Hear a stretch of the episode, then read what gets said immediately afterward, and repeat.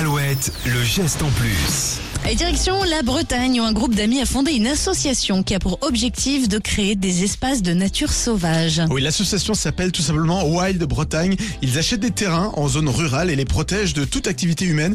Leur but est de faire éclore des, des forêts sauvages en Bretagne pour les transformer en réserves de vie sauvage. C'est un collectif qui souhaite aussi sensibiliser la population avec euh, la protection des espaces verts grâce à l'art, des expos, des lives, etc. Et vous pouvez aider cet assaut grâce à vos dons.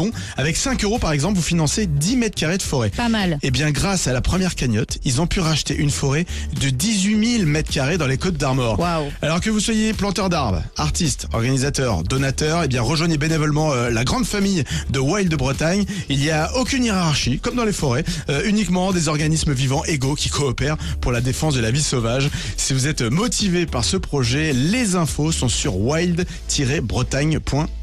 Et le geste en plus, c'est à réécouter à tout moment de la journée sur alouette.fr. Comme ça, si vous n'avez pas eu le temps de tout noter, Voilà. vous pouvez vous refaire le replay tranquille à la maison. Elton John, I'm Still Standing, c'est la suite des hits. Après un extrait du dernier album.